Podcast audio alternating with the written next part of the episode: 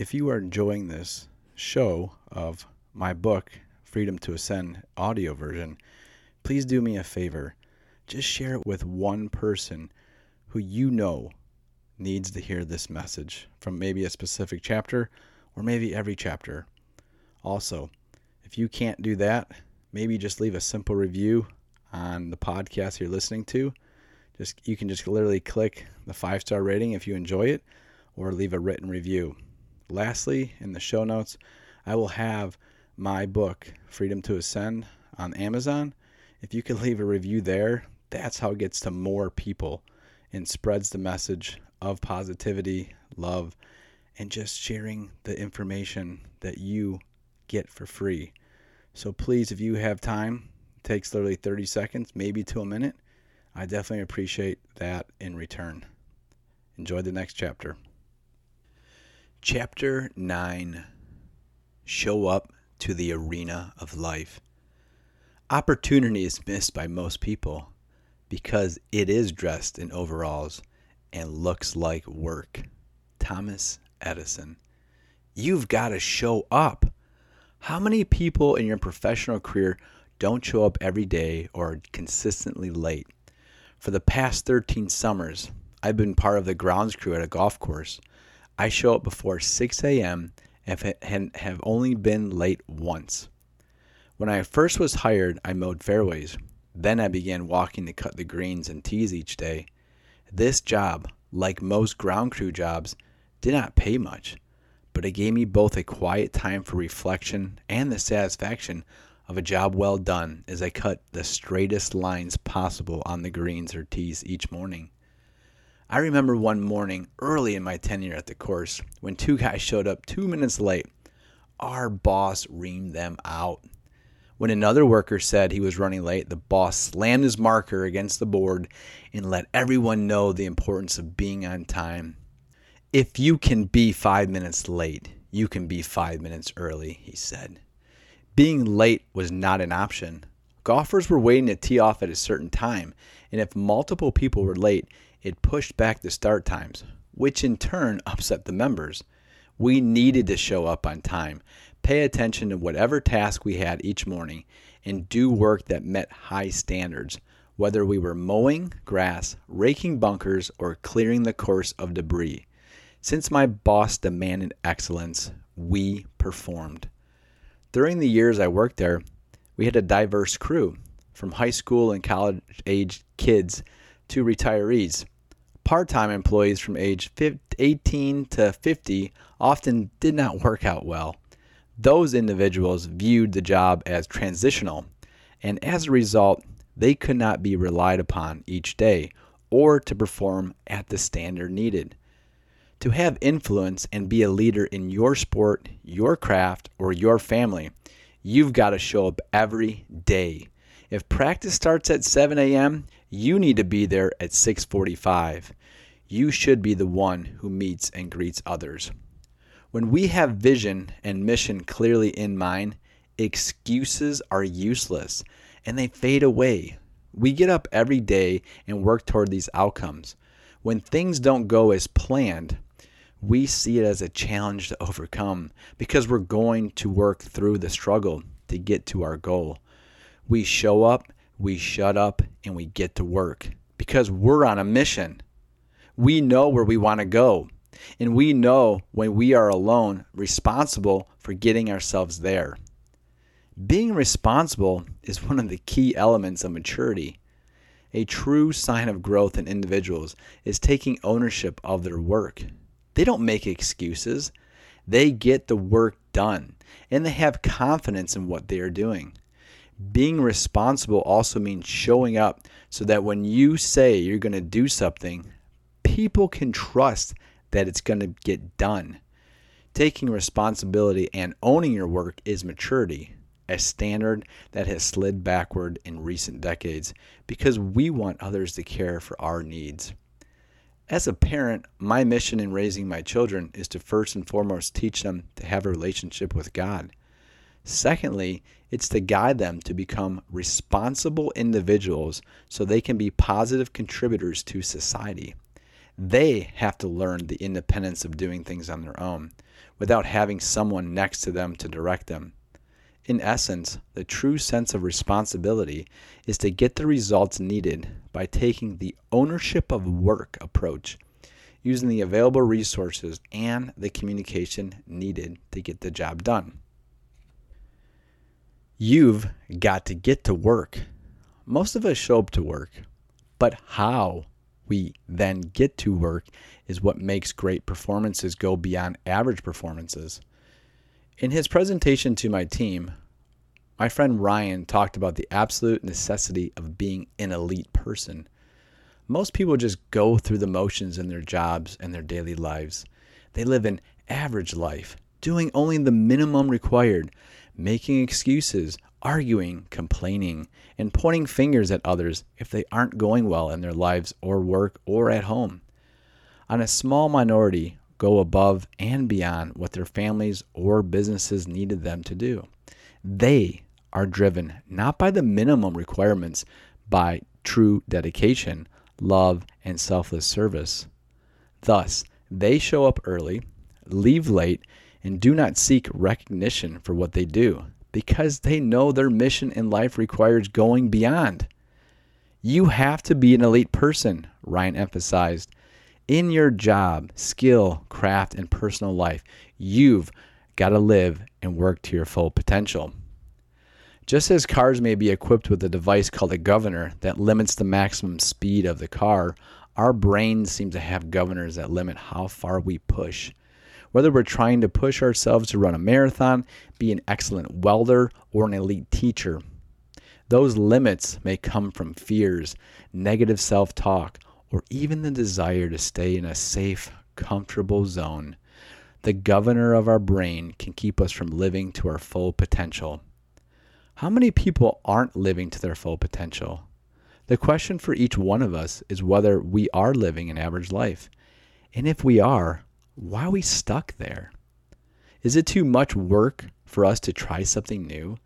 Is the governor on our brain blocking our moving into the 10% world of being elite? Are we just too comfortable in our lifestyle? Comfort offers an easy path each day, but in the end, that easy path will leave us with emptiness and little fulfillment. Complacency grows in comfort, and complacency kills growth in our lives it's truly deadly. We get a job and put ourselves in cruise control until retirement. Many of us get up early, have our clothes ready the night before, but after years of the same routine, we let up on our dedication to our craft. Instead of taking action on our dreams and goals, we scroll social media to see what's amazing adventures adventures are going on in others' lives. Lives to ingest the dopamine of likes and our most recent posts. This way of living is how most people live, and our cup of feeling valued is left empty instead of overflowing. As educators and professionals, how many of us are living the 10% lifestyle? Does our love of what we're doing and our dedication to it drive us to sharpen our blade each day to prepare our kids for walking into the classroom or the new client or customer who walk through the doors? We need to stop thinking with an average mindset and start taking action on our passions and what drives us in life. Being at the top is done by working through the struggles, not making excuses, and doing your best each day. Go beyond what's expected, beyond the necessary. That is what makes you an elite person. That makes you respected as a person of character and gives you influence that kind of work will bring you success. Life lessons on the golf course. I've learned that small, simple things can make a big difference in my life and my work, and they add value to my day.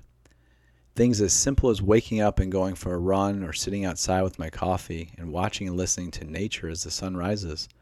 On the golf course, it might be making a straight line when I mow or raking a sand trap. My brother James also works at the course in the summer, and we've always had a friendly competition to see who could lay down the straightest lines. Cutting and preparing the golf course each day, we use the same equipment and methodology as the most prestigious United States Golf Association courses, We work to a high standard because of my boss, Brian Maybe, who was the former superintendent at Firestone Country Club. Each year, he had to prepare, plan, and execute for the Bridgestone Invitational, which is a huge PGA event. When you have that type of professional standard, anything less is subpar and unacceptable. He is the man who demands the best of us to show up on time, to do high quality work, and leave a mark of excellence on the course for those who golf there each day. He taught me a great lesson. I try to hire character first because people with high character can be taught a skill. Just because someone has experience in the field doesn't mean they perform high quality work or do the little things right. Ponder that statement for a second. You may have a degree, a certification, or a title in your job, but does that mean that you are a good employee or boss? The answer is no. To be a good worker, one must have character with an exceptional work ethic. Those individuals work at a high standard because they care about what they're doing and how it affects those around them. These words of the wise are true in any, in any profession. It's easy to let our standards drop because society as a whole has become more relaxed in how it operates. But our standard should never shift like sand. They should be the solid foundation of who we are as a person. The quality of our work represents our family, community, and ultimately our country. Continue to set the bar high by showing up, listening, and reflecting on what you do daily and how you do it. Action steps show up five minutes early everywhere you go. Write your vision statement. Who do you want to be, and what do you want to do with your accomplishments in your lifetime? Develop a mission statement. What drives you daily to be excellent? If creating a mission or vision statement is too difficult, find one quote that you love and post it everywhere to encourage you to improve daily. Follow a couple of people who are successful and try to use their daily habits to improve your life. Don't just participate in life's arena, be a gladiator in it. Man, this was a good chapter to write. Short and sweet and to the point. I mean, think about how easy it is, but how hard it is for many of us. Show up, shut up, get to work. It's hard, isn't it? How many of us want to be better at our craft or better as a, a father or a mother? We don't really sometimes think about it like that, but you are always being watched, whether you're at work, whether you're at home, or whether you're in your community. People are always watching you. So your character has to be sound everywhere. My coach in high school, Mike Ryan, great man, always said, You know what? You are who you are when people aren't around you. And what you do really defines your character. And it's so true. What are you doing behind the scenes when you think no one's watching you? Are you having good moral decisions and habits? Or are you doing things on the sly, doing things that are maybe immoral or, or sinful? We have to be very conscious of what we do daily. We're not going to be perfect. That's not the point. The point is that we're striving to be better. You know, to have a transformation in your life, you have to be aware of what things you're struggling with.